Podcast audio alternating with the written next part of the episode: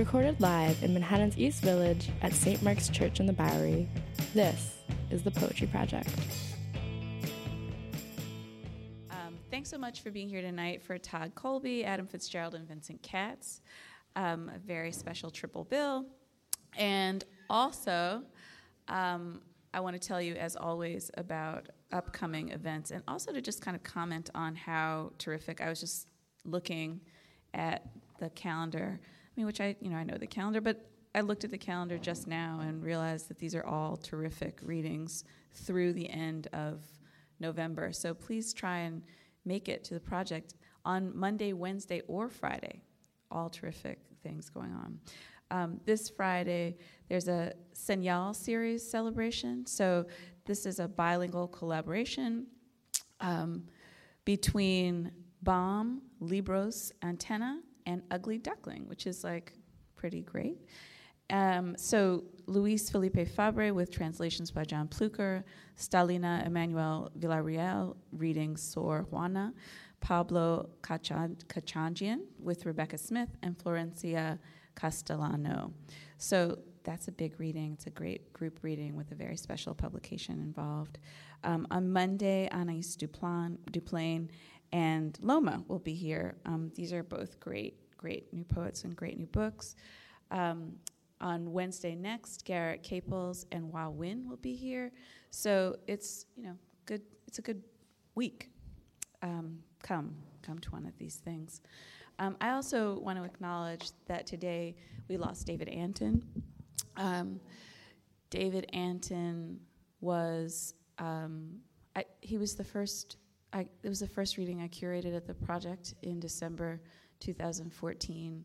We were so thrilled that he came from California to do that reading here with us. And I, my baby was seven weeks old, and I was in the back keeping my eyes open like this, and it was just like such a special treat. Um, and what a terrible loss.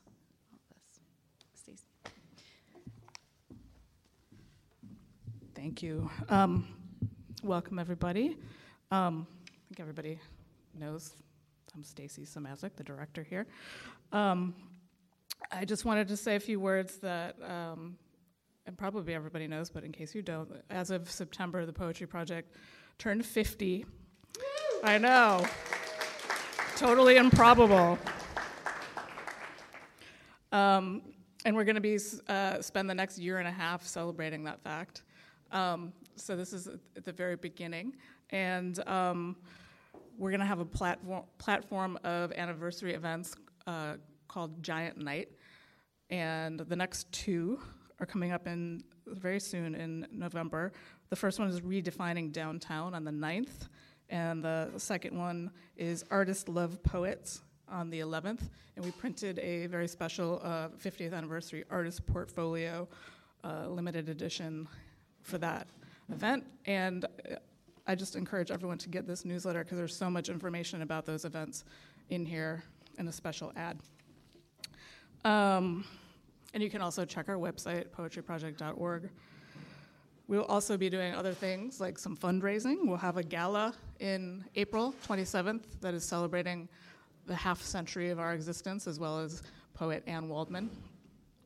Um, and I just want to say that to everybody, I'll be kind of at readings getting up and saying to everybody in the room, it's a great time for poetry project lovers and supporters to use this time of celebration to express your support of the poetry project. And as we say in the biz in whatever way is meaningful for you um, whether that's becoming a member or making a donation or subscribing to the newsletter or just going online and reading Insane Podium, which is a great short history of the Poetry Project, and you know, learning about the project a little bit more in depth. Um, so something like that, or even like telling a staff member that you appreciated something that they did, something like that. Um, that's my message for this evening. Um, so I'm super excited about this reading, and I believe, um, Adam, you're reading first, and you have a guest introducer. Emily Skillings. Please welcome Emily. Hi, I'm so excited for this incredible lineup of readers tonight, and I'm here to talk about my dear friend, Adam. It's true, Adam Fitzgerald is my best friend. In fact, when we were first coming to know one another, he encouraged me to write a long poem. And when I read that poem years later in this very spot and nearly fainted from nerves, which is a true story, he caught me very heroically and convinced me to keep reading. It's very. I like lurched forward and went, Adam.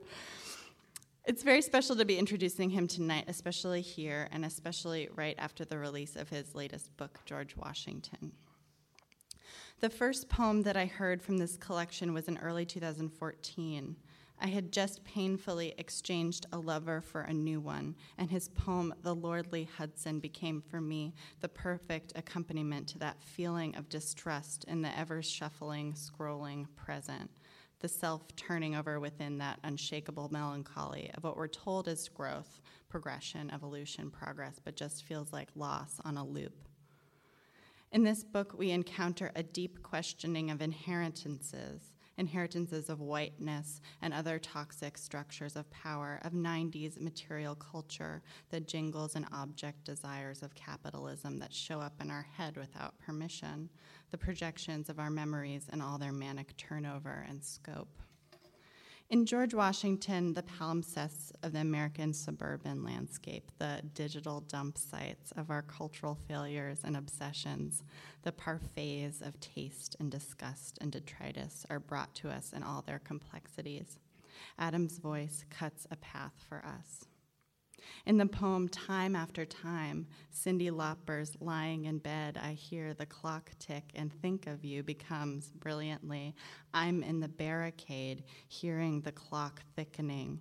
You. The store at the mall becomes another store. The Bushes become the Clintons, become the Bushes, only to return to their Clinton form, now with Hillary memes. Fitzgerald writes, the language of the future may well be a pullulating glory of modern shipping trends. My takeaway is to be stationed at the fringe of a great emotional storm, to live it out, but not forget along the way to live it out. This distance or removal from within a vantage point that is one that is one that one could classify as inherently queer, a positioning at the edges in order to be able to fully critique pervasive structures while being nearly inside them, remembering to thrive, calling the self back to the present. For me, as a reader, Adam's kaleidoscopic sensibility and tensile, malleable way with words shake me out of lim- limiting, often harmful expectations of what poetry does. I find even being around him reshapes what words can do. I've been rereading The Poetics of Space for a course I'm about to teach, and Bachelard's chapter on nests made me think of Adam's poetics the infinite multiplications of images, memories, objects, bits, sound bites, and textures form and knit a kind of object refuge for the reader. We come home to our own trimmings and histories in his work, climb into a past a present in which we are both present and removed, critical and continually ex- inspired. Please welcome Adam Fitzgerald.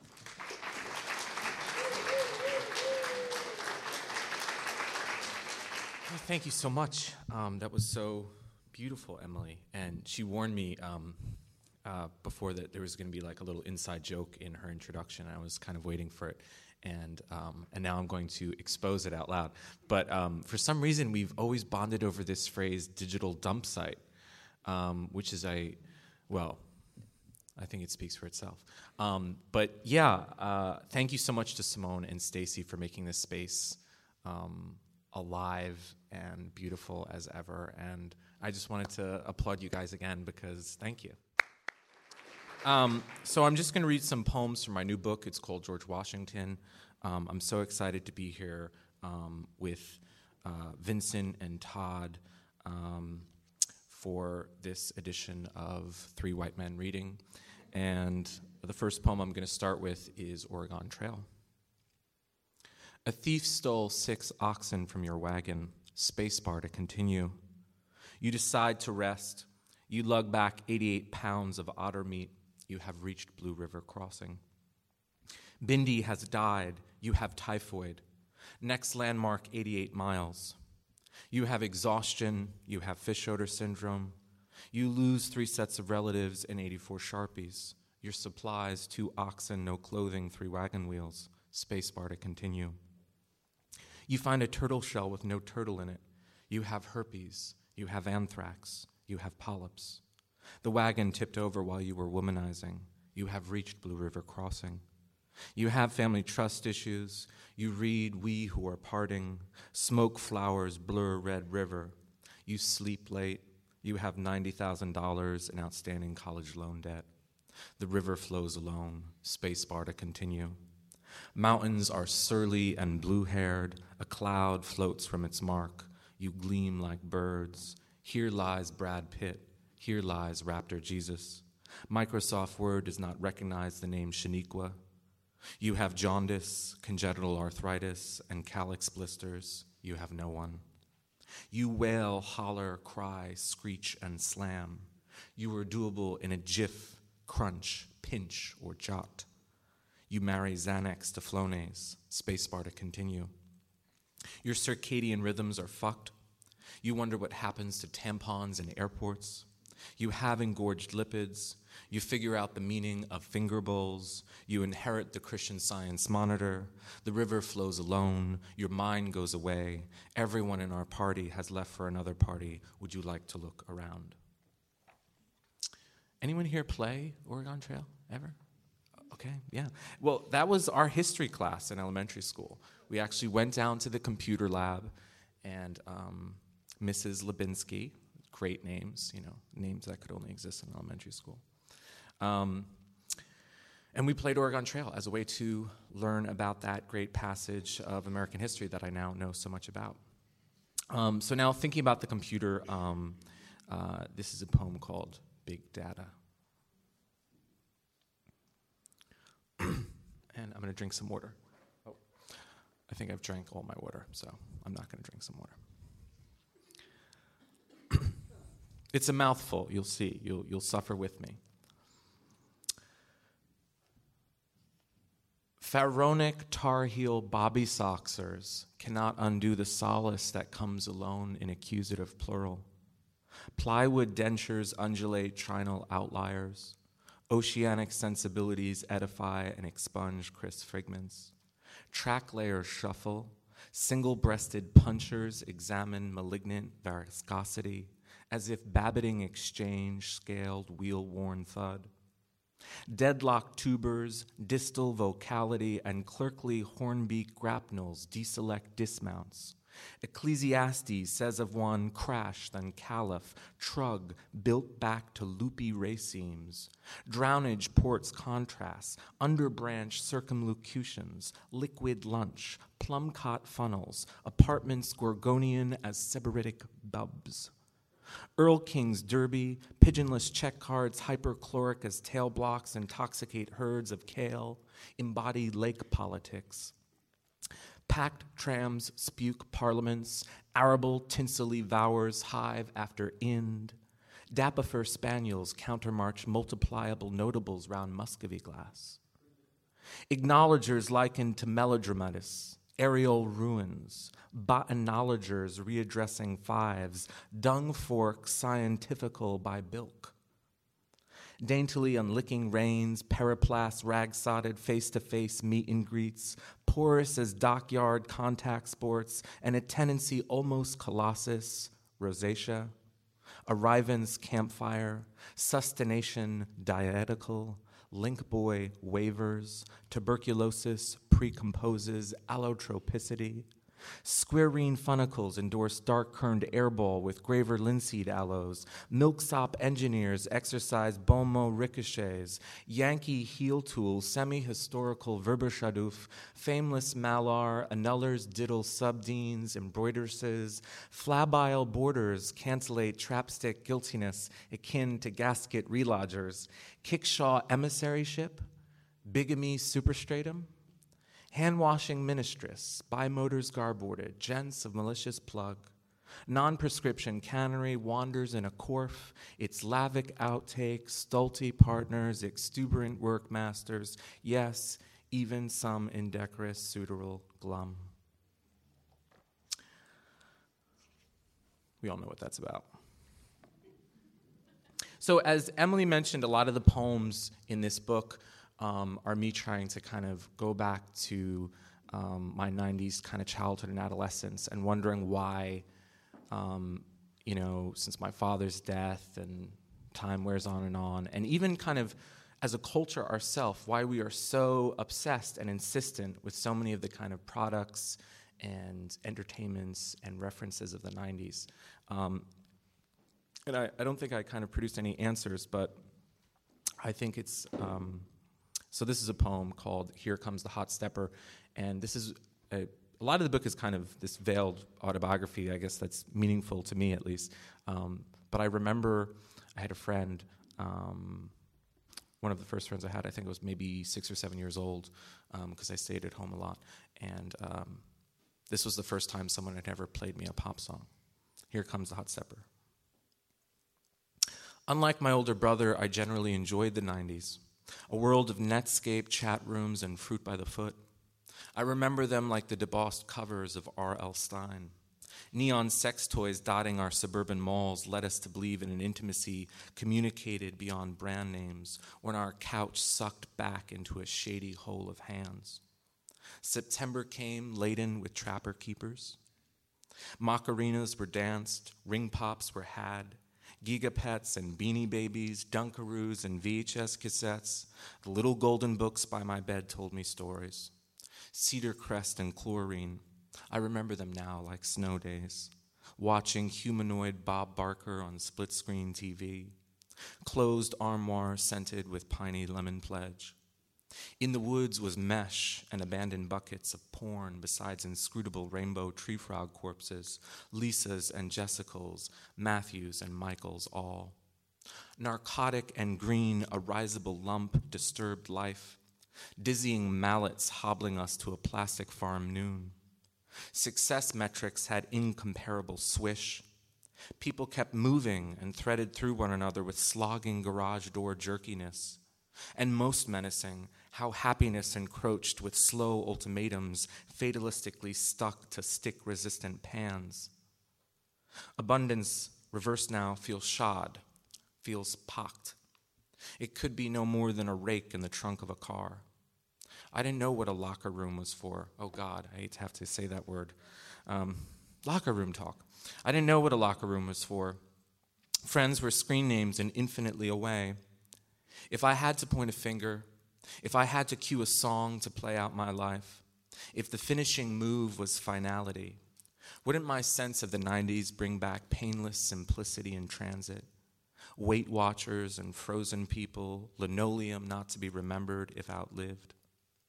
Afterwards, I saw what they did to the bed furniture. I knew their services weren't free, not to go there. What was taken from me is still happening scrubbed out, tossed out. I never cared for the dishes. What they replaced me with was not me, that was never me.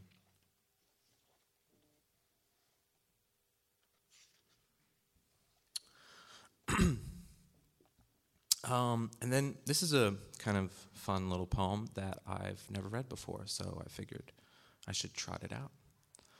It's called 1776. Into impossible zones, smoke scarves naturally. Terrified itch bespoken by the stopgap, the stopgap's ear. It was another city there, buoyed towers hung down, not so low as you. Weddings each time of year, Easter deer at Red Grove, but before this, an utterance the puckered radish of Tuscaloosa had a car, drove many miles, some many miles before it driving itself, wild mechanical ducks, patch tent.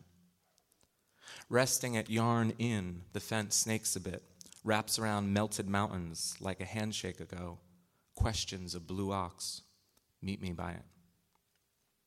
Both irregular, the nocturnal shunt. Neo adjuvant they watch, themselves recently former, not past pixelated cone people. He stepped to the plate with mercurial finery and goose sense. In the invariant inclement, however, stark lot items. A book opens, morning, the story wrote, who we were, where we were, about it. The end. Drifters drift, planetary in their passing. Weighted scales, volleys, middling barns, divestments, each fragmentary nation a nation, each bale, hoof, cusp, pin enough. Herringed folks, mopping the block, while the rotation receives swerve, black receipts. Is this it? Would you like this to be? To prefer the dense stoicism of night's anti terrestrial crank, a kind that doesn't exist. But okay. I want things concrete, things in a green box, lake in the window, smoking rubbish fire. You just tables and tables, and plenty ruptured. No. The story of a white road, runoff. Do you mean by that you're hung up somewhere? Invariance? The mute chalk clock handling passengers? And 1776, my sci fi romance? We need orchestration, parking lots, new ones. No. Astropane, astrolight, astrosleep, sleep.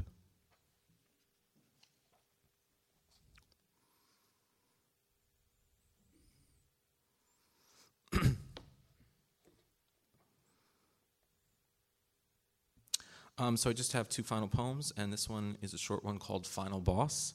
Um,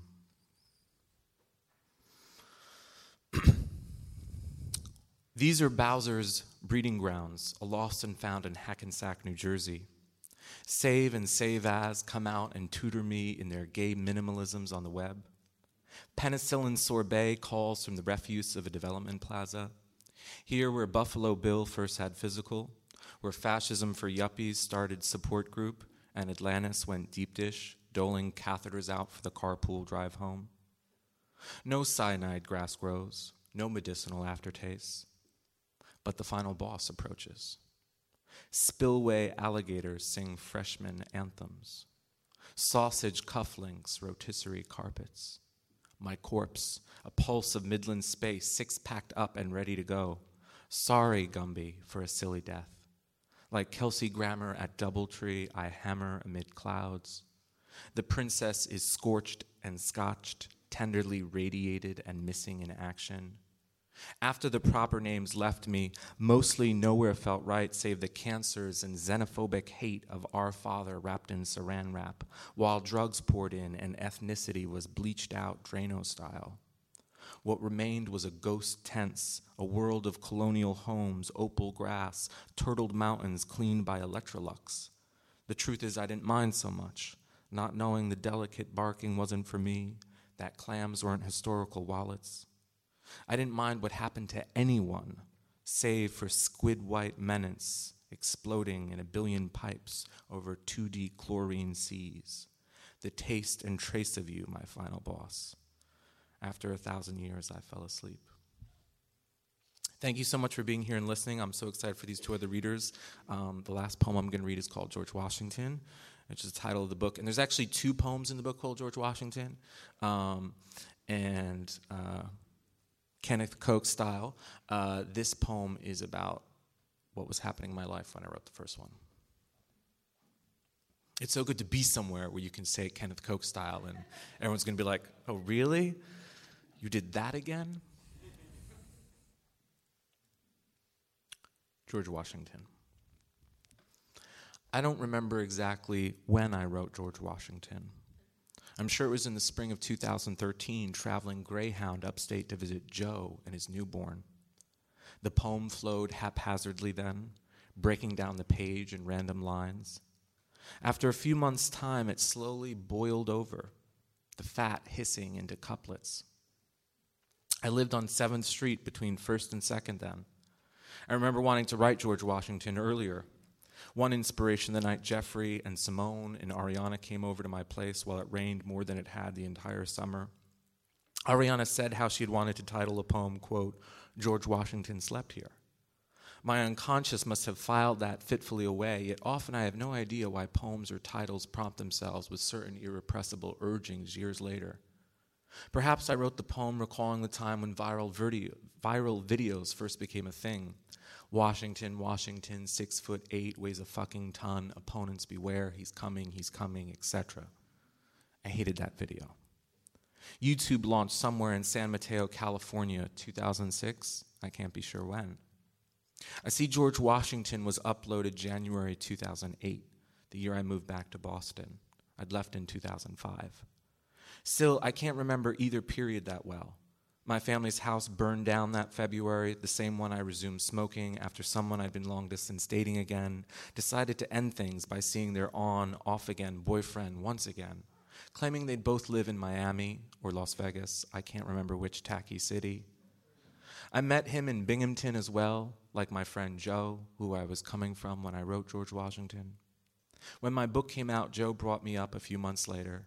There I'd meet another boy from Binghamton, whom later I had convinced George Washington was written just for him, though I did edit in Long Island after meeting him. I see now I must have written it in April. The bus wasn't Greyhound. That so few of the particulars in my mind aren't interchangeable somehow proves poetry is memory. Have you read George Washington? It was published in poetry with two other poems. One written after my dad died, the other for some boy. Poetry is a kind of nullity. For a long time, I thought I'd call my next book George Washington. So I began reading a bio about him. Pretty unknowable guy. I typed up applications with, quote, I actually did do this, forthcoming collection entitled George Washington, saying things like, quote, I see the spontaneous subject matter represented something internal and personal through the guise of an aloof father figure, the founding father, in fact, one reader has cued me to something more abstract, Americana, its symbols transformed through 21st century idioms from Whitman and the Mississippi to shopping malls and the inhuman quantum physics of the internet. Part of what I've been exploring is how estranging these ubiquitous, half forgotten tokens are today. End quote. I went months and years not speaking to the boys I've been referring to, but they some they resurface sometimes. What's a poem like without a single metaphor in it? Out of this combination of aloneness and experience, I guess, the nervous creations I identify chiefly with. Are you willing to ride with me to the time I wrote George Washington? Speed ahead with the time last September I got things into shape. I mean, the poem. Lines fell away. I wonder how long I'll live, how the rest will be like. I mean, the rest of the poem. On Wikipedia, I look up stuff about photography. I learn that hyperfocal distance is the length beyond which objects turn sharp, lens focused at infinity. Grief and desire are just two of the key themes in George Washington. Both bend upon unknowing, as when you learn more about George Washington, you see his teeth weren't wood but pulled from slaves. That sentiment betrays as soon as it brings anything into acceptable focus that doesn't bode too well for knowing either. Grief, knowing, desire, unknowing, and both midnight uprisals that I know only too well. I'm not sure now which was the elegy, which the love poem, but I'd still like my focus to be a type of distance, I suppose. Thank you so much.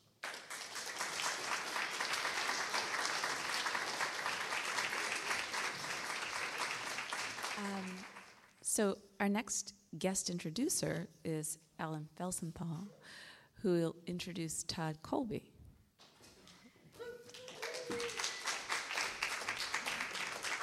Thank you, Simone, for asking me to introduce Todd. Um, my name is Alan Felsenthal. I'm half of the Song Cave. Ben Estes is the other half, and we published Todd's most recent book. Sorry, getting over a cold. Like the underworld, Todd Colby has many layers. But unlike the underworld, Todd is affable and deferential and charming. My cousins might call him a mensch. I've decided to spend the end of Yom Kippur praising Todd. In the shadow world of Facebook, where its algorithms are stored, there's a statistic for the likelihood of one's friend requests being accepted. I've never asked Todd about this, but I have the feeling his approval rating is near 100%. His demeanor is not an act, but it might give you the wrong idea. There is actually a punk rock soul laughing beneath his niceties. This soul shines through in Todd's poems, in the strange and humorous landscape that he creates out of traversing this grand city, New York, and in Splash State, Brooklyn. These poems want to give you what you want, however perverse your desires may be. They are love poems, as funny and sad as love is. Their effortless tone mimics lightness. It's like skating over the thinnest area of ice on a frozen pond while the sun shines, slowly melting the surface beneath you. Part of the trick is that the ice never seems to break. Todd rambles consciously. He, wrote, he writes as though he's talking to you, dear listener, giving his poems the impression of being casual. They are only casual in the sense that you get to leave them after the last line, but their constructions, seemingly effortless, are deliberate, steeped in thought and revision. I think Splash State took almost a decade to write. It's no secret that John Ashbery considers Todd to be one of the finest and funniest poets of his generation. It's in Ashbery's blurb on the book. But what you may not know is that when we, the Song Cave, published Splash State with this blurb, Ashbery sent another long blurb, post publication, even more stunning than the first, after he had considered Todd's work further. Before or since, I'd never heard of someone doing this. What it tells me is that the longer you sit with Todd's poems, the more you see and feel through them. It's hard to believe that someone so nice can be such a good poet, but he is.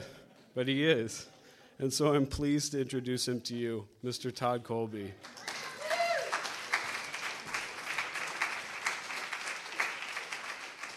Thank you, Alan. That was, uh, that was beautiful. Thank you.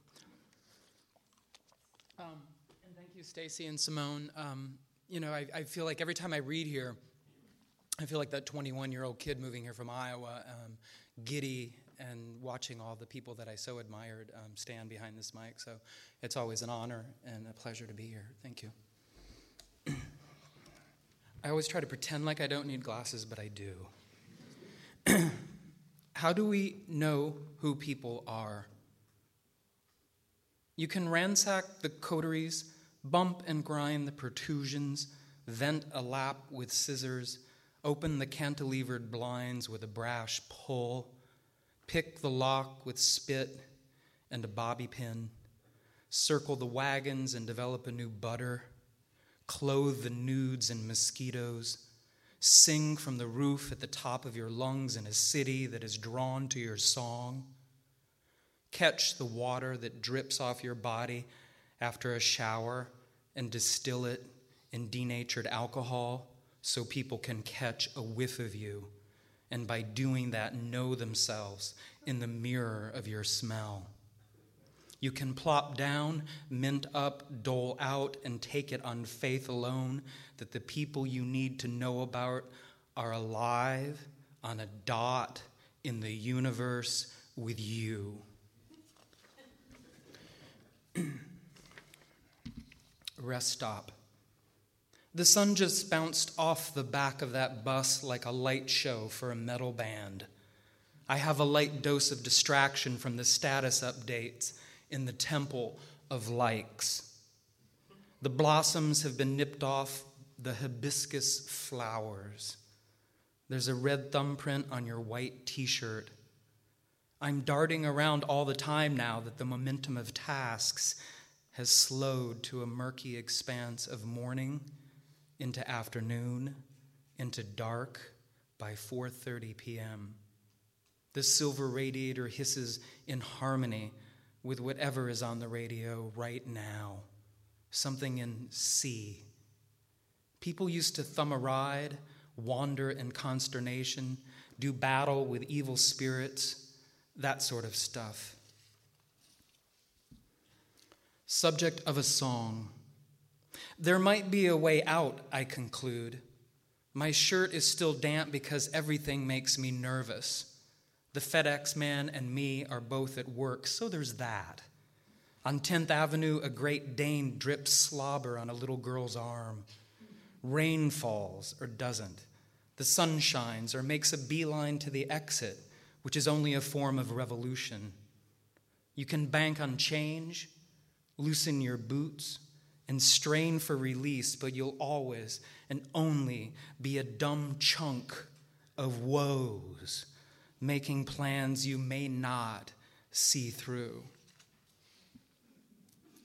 To name a thing, I play germs in the store before anyone shows up. The air is so thick that when I pogo, it ripples like a pool of jello. A body does work gets rest, props itself up on the bed, walks by putting one foot in front of the other, stands around, mopes with hunched shoulders, feels too warm and then too cold. Generally, a body acts like a pain in the ass. Go to work to pay the rent so the body has somewhere to sleep and put all its stuff. When you break it down like that, why not sit by the river all day? With a bag of ginger biscuits. People will still love. A certain sense of civility matched the day perfectly. I was most funny when I wasn't trying to be. Sometimes I think I'm dying, and I am. 143 likes. Deep inside the sold out day, people are trying to.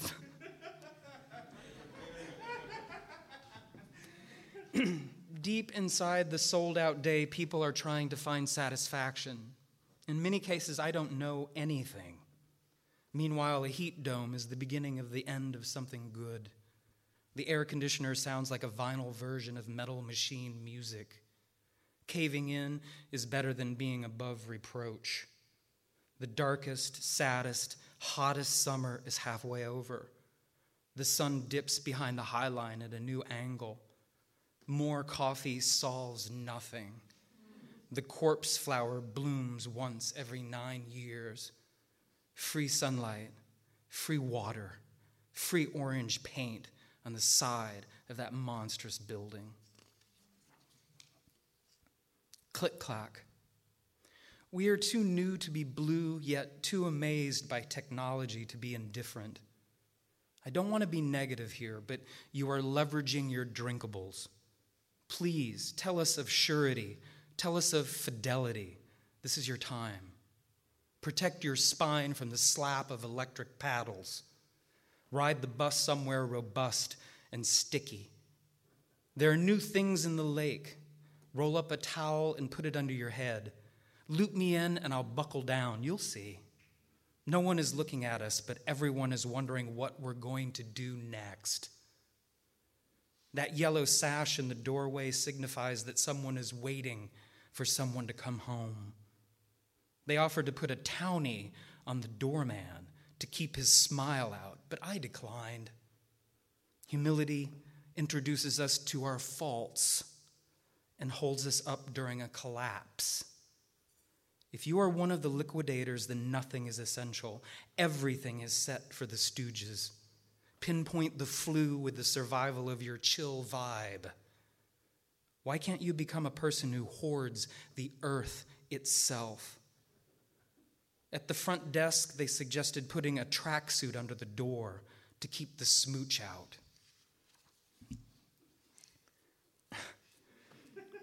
Bunting. Make a mess like you're a buck trapped in a tiny apartment get super groggy and blabber with sleepy joy. For 10 seconds, you are in a beautiful city made of soft stuff. Light up the room with your glowing endorsement. Lift the laptop above your head and make a scary sound. Tell us what it's like to fall through the ice on a frozen river. Startle us from your best hiding place. Assume big baby status among smaller babies.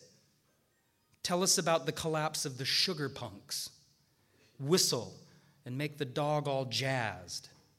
Send sparkles into the air when you fluff the pillows. Lick lemon jelly from the tip of your finger.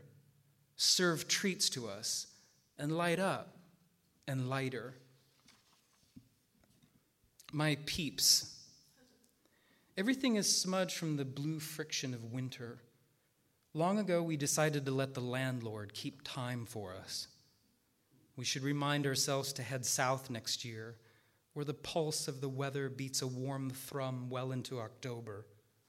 In the meantime, I'll shiver in salt kissed boots.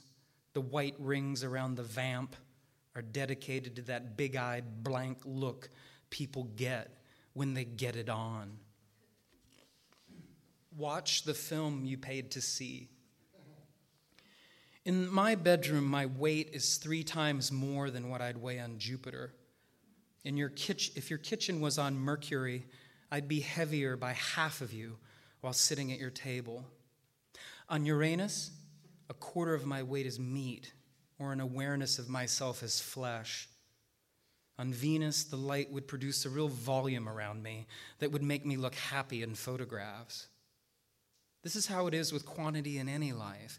It's a fact that on certain planets I'd actually be able to mount the stairs four at a time. Think of the most beautiful horse in the world a ridiculously beautiful horse with a shimmering coat. It would weigh no more than an empty handbag on Mars.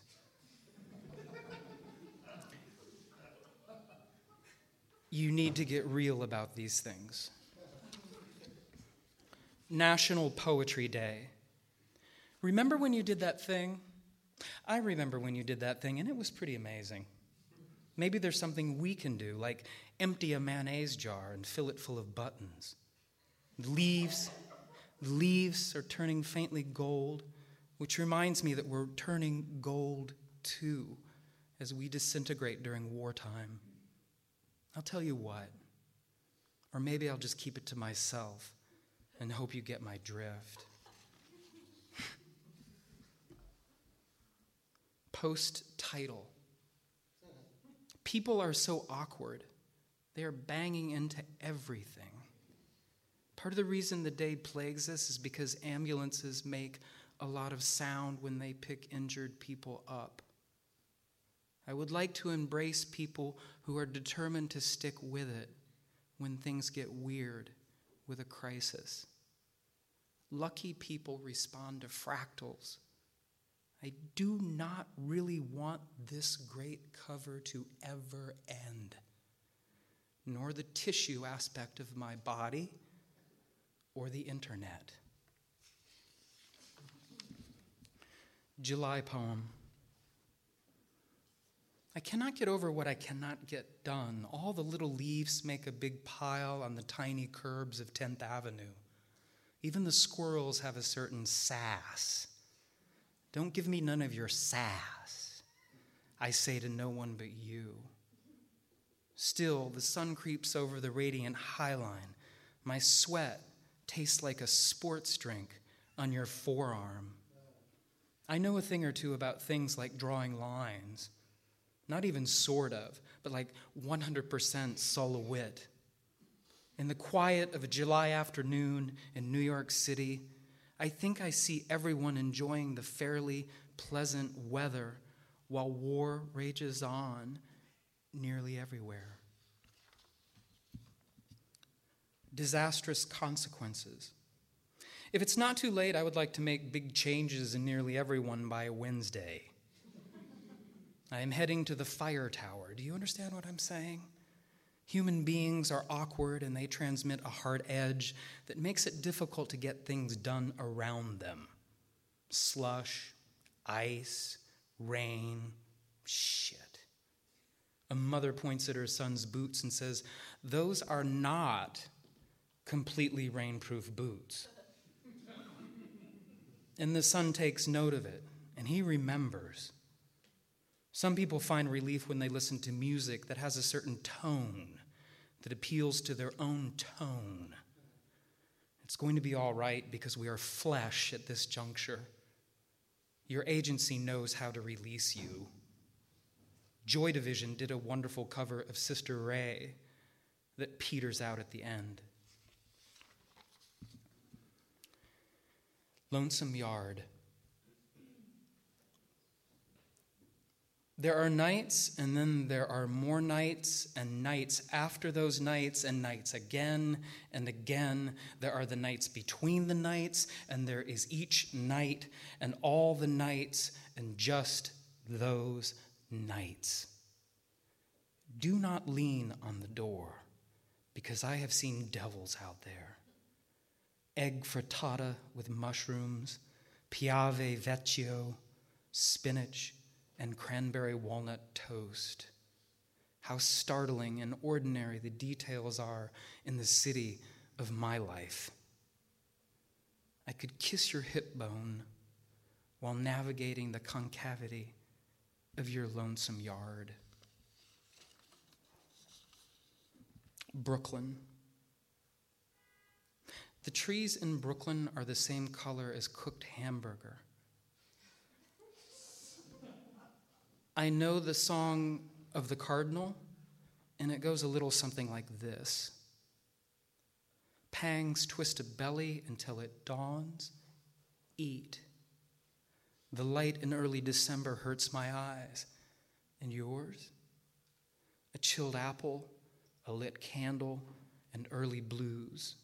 The smell of wormwood somewhere is making me think of Long Island City.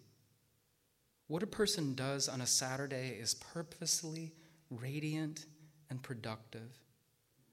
If a stroll under the Manhattan Bridge brings solace, go there. If a hat provides joy, they are sold all over the place. Friday. You point up the same way molten aluminum points down when poured into an ant colony to prove a point about the complex tunnels they make. There are eggs and toast on display in the window of a diner, but they are not real. Orange juice is artificially colored because it's okay to do that. Fact everyone is 20% more together than me today. A few cars hiss by, a woman puts the garbage out. The top of that new building in downtown Brooklyn changes from red to blue to green and back again. The satellite dish on the roof across the street receives signals from the sky. The coffee has been sipped and the news has been read. The night is tangled in light. The forecast calls for more than rain. Understanding. I'd like to understand more about this century, like basically, how does everybody do it? Alone, but not bereft. I wash my clothes and put them in tight stacks. It's simple. We use chairs to provide relief from standing. We know that it is always morning somewhere. We all feel better in the water when someone is singing to us. The visit. When we arrived at the lake, it was broiling in the car. The house was brown and chalky. Next to it, a tiny dead mouse lay on its side. A fallow onion field provided a quick glimpse into the void of summer. We felt a spasm of grief as we soothed ourselves with a thermos of cold mint tea. Once the luggage was propped next to the car, we walked into the house, which quivered in the heat. Now and then, a blue jay or an airplane made us look up at a sky so blue it looked like it had been vandalized. Had we been scotch drinkers, we would have sat on the porch in the faded yellow butterfly chairs and drank scotch from plastic cups.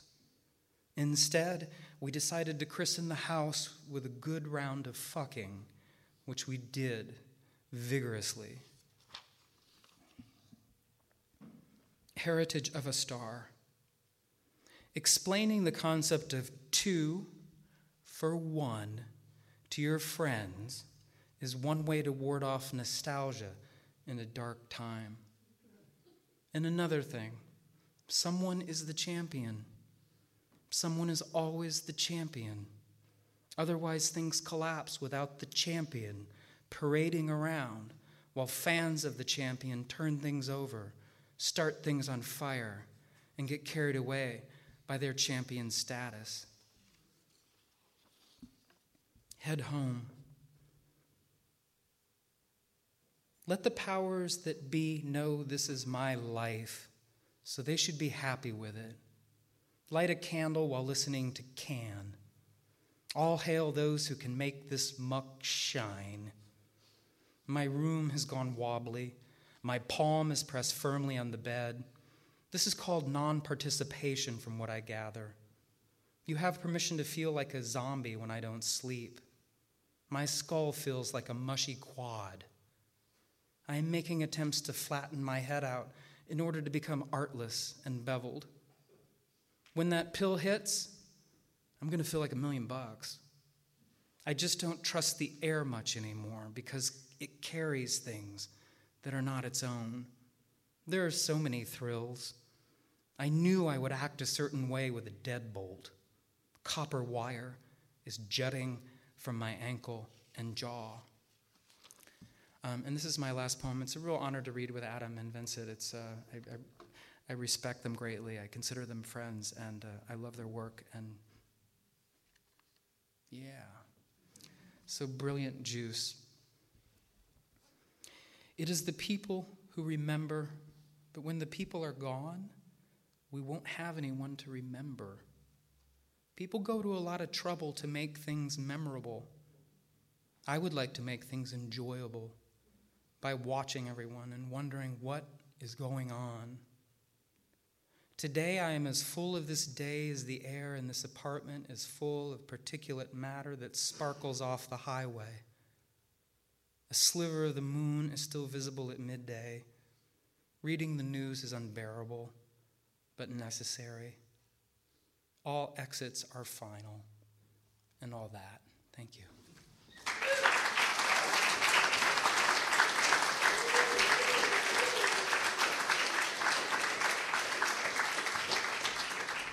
The very excellent Leanne Brown is going to introduce Vincent Katz this evening. Hello. Welcome to the third in the amazing, tonight's wildly accomplished triumvirate triple header. Um, I'm excited to introduce longtime member of the Poetry Project community, um, also incredibly active New York City um, provocateur and internationally acclaimed um, curator, editor, and so many other things, polymathic, um, what I call the Cocteau effect. As a poet, being a publisher, a translator, an editor, a curator um, of the great Dia, Stellar, Stellar, Stellar Dia Foundation series, and a great introducer himself of poets. It's very intimidating to try to introduce Vincent Katz. But um, where we're here tonight for, of course, is his poetry. And um, that is going to be a great pleasure to hear. I've got to spend a little time with his gorgeous new books on the back table. There's two of them, one in t- 2015 and one in 2016. Um, the Lunar Chandelier Press book, um, Southness, is there and um, ex- explores the short line. Um, they seem uh, to have a heightened sense and a palette of sound that's very chiseled and adamantine, sort of light and solid at the same time, is the feeling I get from them the possibilities set in motion when two words are put together. They're almost softly lit from within, such as um, Kid Finish is the name of one of the poems. Um, is it a poem with the feel of a kid glove?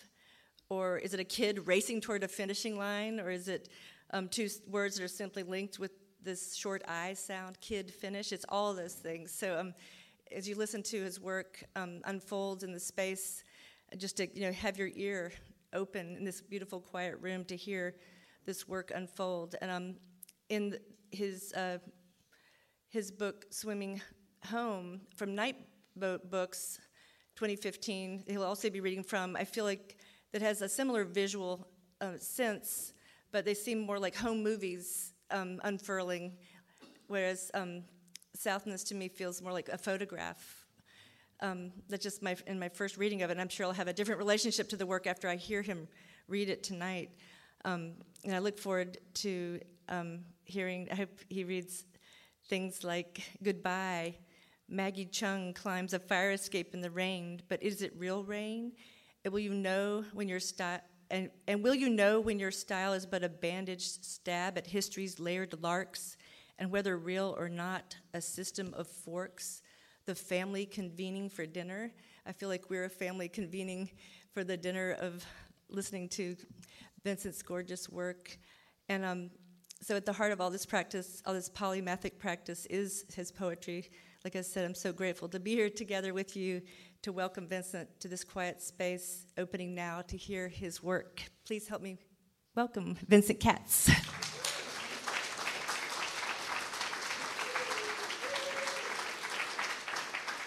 Thank you, Leanne.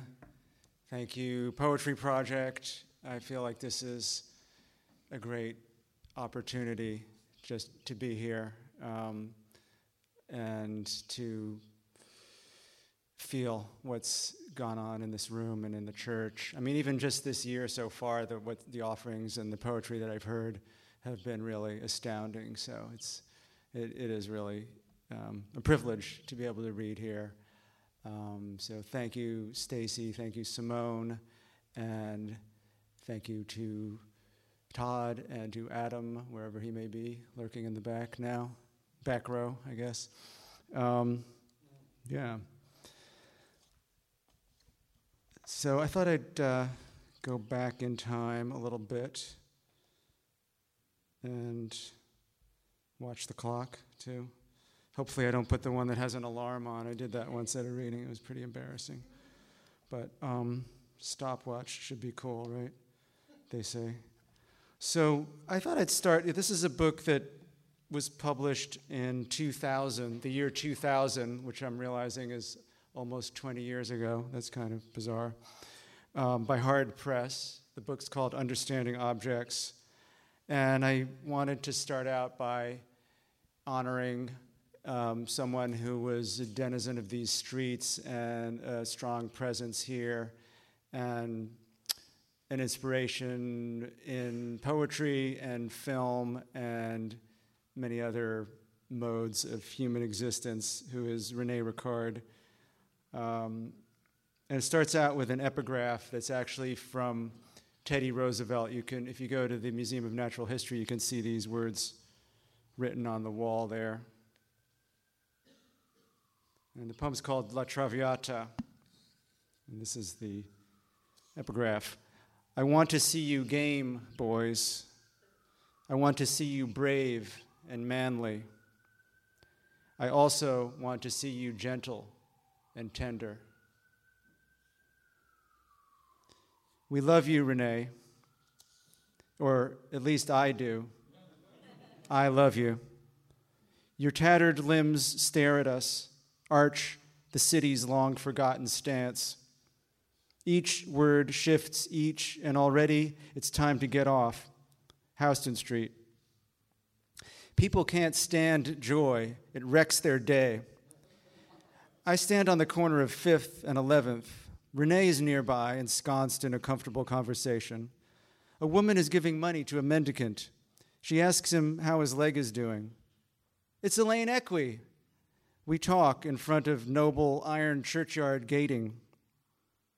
I saw a man deftly roll a gas tank, Chinese woman working a laundry, and in Brooklyn Museum returned to stairway window to observe brightest orange sliver over trees, dimming now, winter's presence as I ascend to contemporary. I had a dream with Rene in it, then the mind goes blank day's occurrences Tuesday, Wednesday, Saturday. You're in a vice between what happened and what will the new painting, the museum, the new space, tomorrow's opera. Rene believes in eternity. He told me so. I don't. And now I'm told he's moved to the Arts Club. The conversation the two coffee servers are having at the Temple of Dendur there was something on it in the Times today. Where did you meet her? In a bar? Is suddenly much more interesting than the overblown exhibition you have come to see. Fashion displacing art, sound system and projections defiling temple silence. The exhibition, in fact, is the parade of film crews, while objects on display are mere documentation. I take pleasure in the suffering of these fools with their Betacam SPs, lights, extension cords, portable audio. They are working so hard. Don't they know that art should appear effortless? And now I will switch to the book Swimming Home. I'm just going to read a section from the final poem, which is called Sidewalk Poem.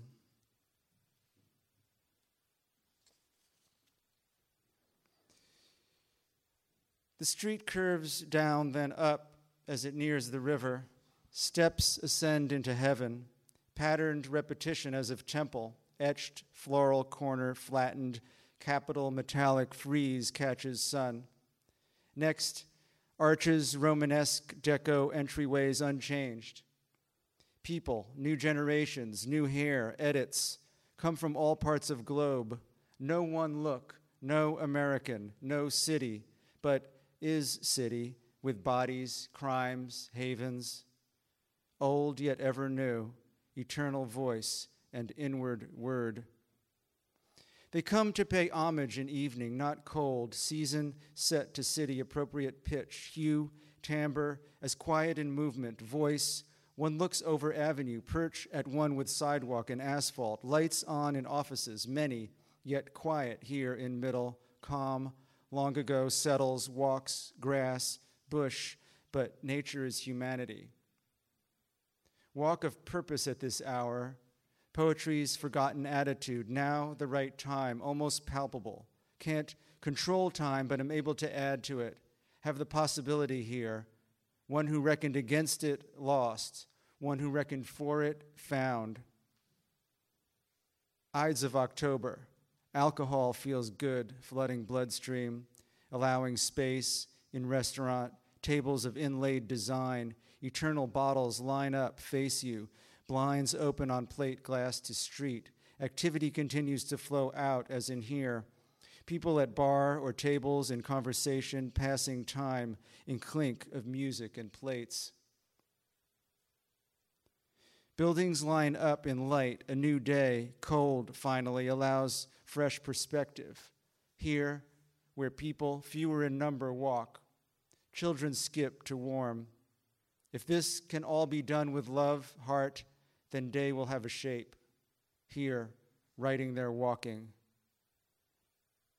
Could be a time for poetry, but outside, not in, not on the inside looking out, but rather on the outside on the outside, looking, sensing the air, rain, drops, sidewalk, damp cover, delicate reflection in puddles, crimson, magenta, yellow, white, peppermint. Not to go back, but present. No we, just everyone at the moment in the reign of this city.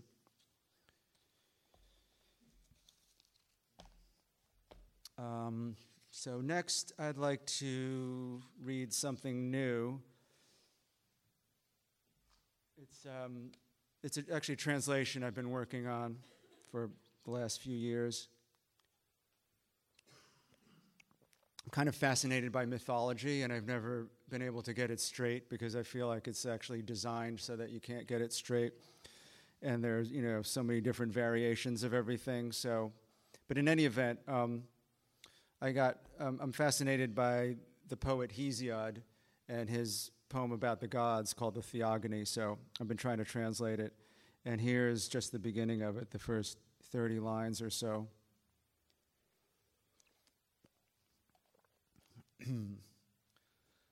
Let us begin to sing of the Heliconian muses who possess the vast, numinous mount of Helicon, and who, near the violet spring, with tender feet, dance upon the altar of the almighty Son of Kronos. And having bathed their soft flesh in Permessus, or the horse's spring, or holy Olmeos, on highest Helicon made their beautiful, desire provoking dances. There they flowed, dancing.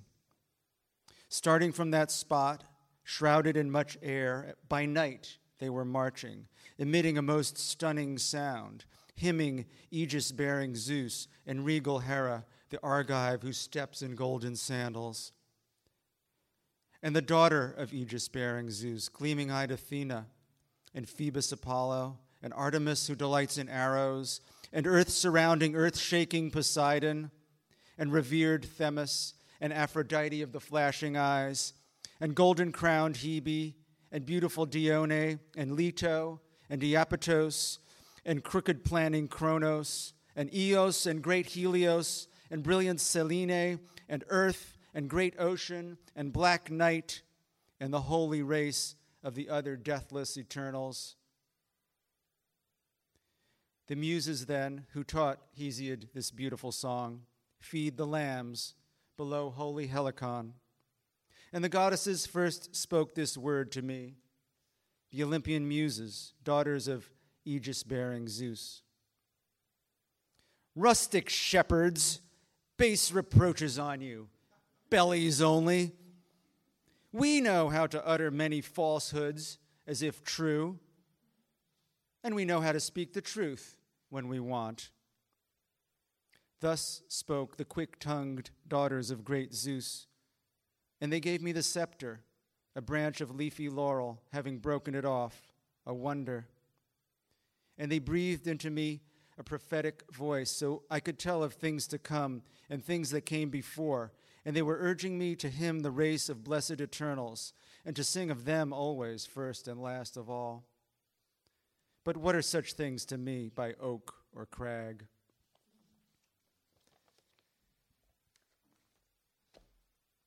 And uh, so now I'll turn to Southness and read some poems from this from my most recent book, which just came out, in fact.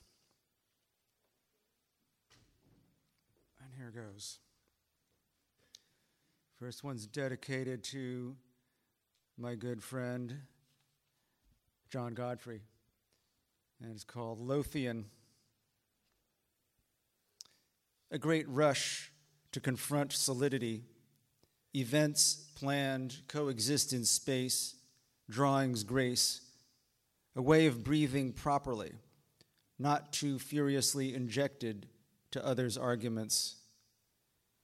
But landscapes imagining unreal presence behind tension, desire eventually, if noticed, paths through epical hills, sheep where soul cries out, as elsewhere stones of cathedrals, universities on rocky coasts subside, long histories do not face echoes in geometric window glass.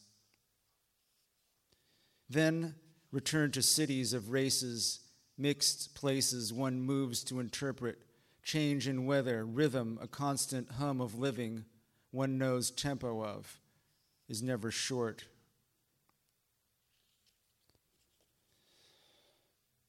Quadro Tonto. I'd like to be a better person. I know that in their eyes I'm fine, that everything has been left in order.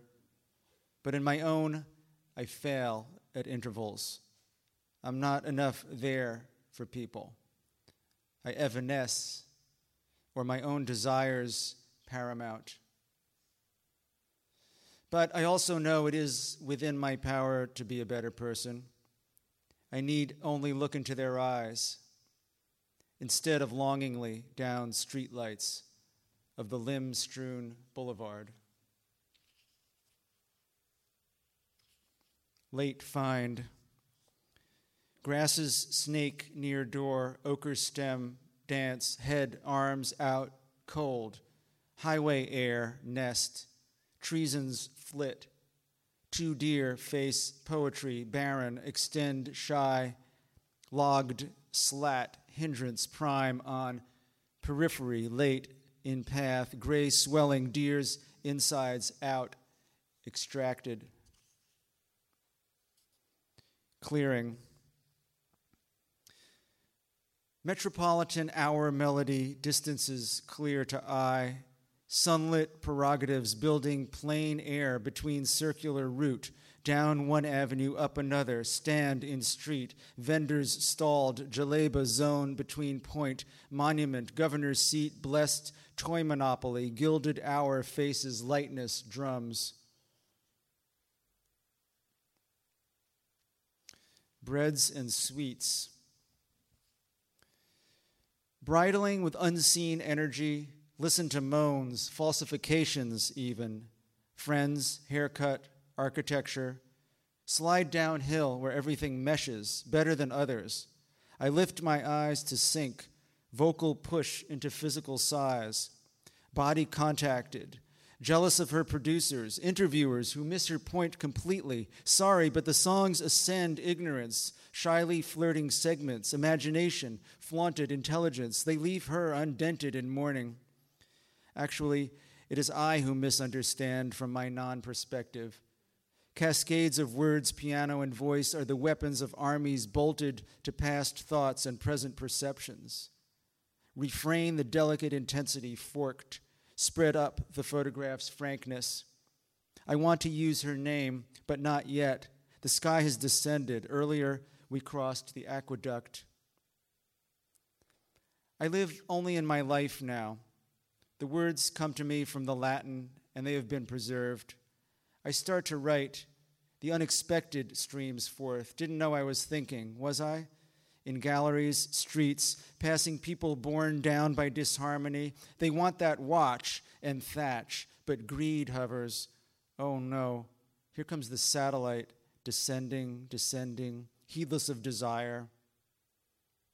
Trees grander in shady boulevards, the song's pure chant hits, evens promised longing till self reemerges, washed and inimitable, once again able to attend I had hoped for so much, expectation of necessity.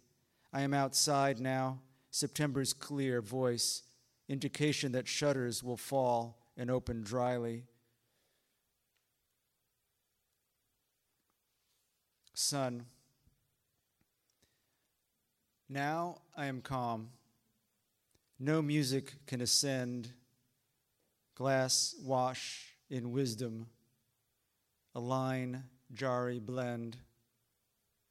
Men in uniform bend, honor pledges fall, creases wrinkle smiles, ordained suits pardon.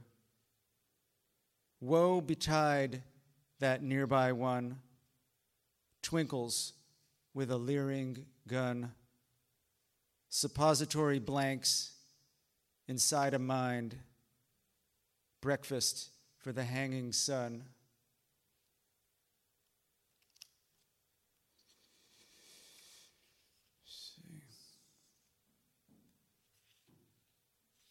Psalm 1 I don't regret anything tonight. The rain purifies my soul. 2 Today is a fresh day. I have no sins. 3 what could you have asked? An answer quick as love.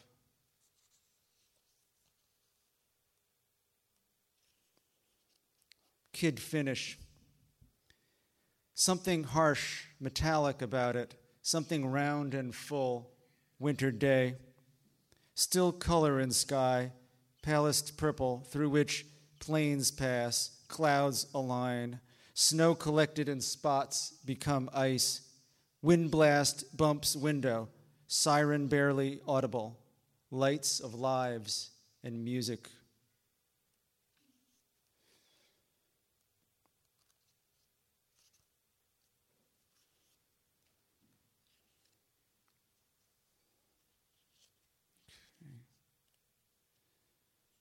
All right, I'll read two more. This one's called Price.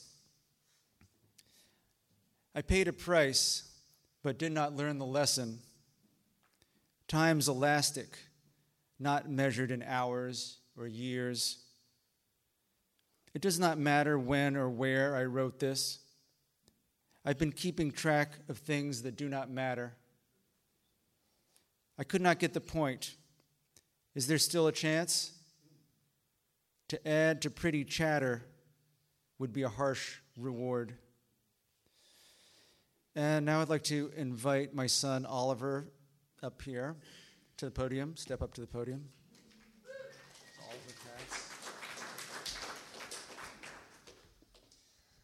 And Oliver's going to help me read this final poem. I like to, I always like to read this with somebody I usually pick somebody out of the audience, and he happened to be sitting in the front row, so he got stuck with it.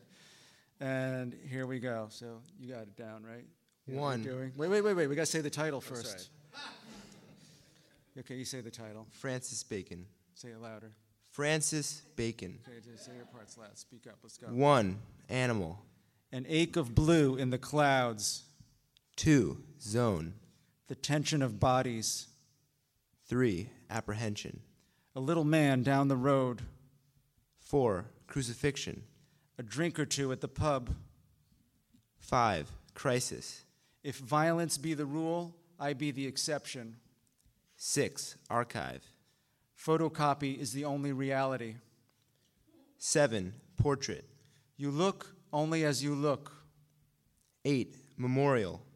All that is left is sadness. Nine. Epic. All that is sadness and exultation. Ten. Late. I wish I lived here, but I do live here. Thank you so much. Good night. The Poetry Project has promoted, fostered, and inspired the reading and writing of contemporary poetry since 1966. Consider supporting us by checking out a reading, becoming a member, or donating at poetryproject.org.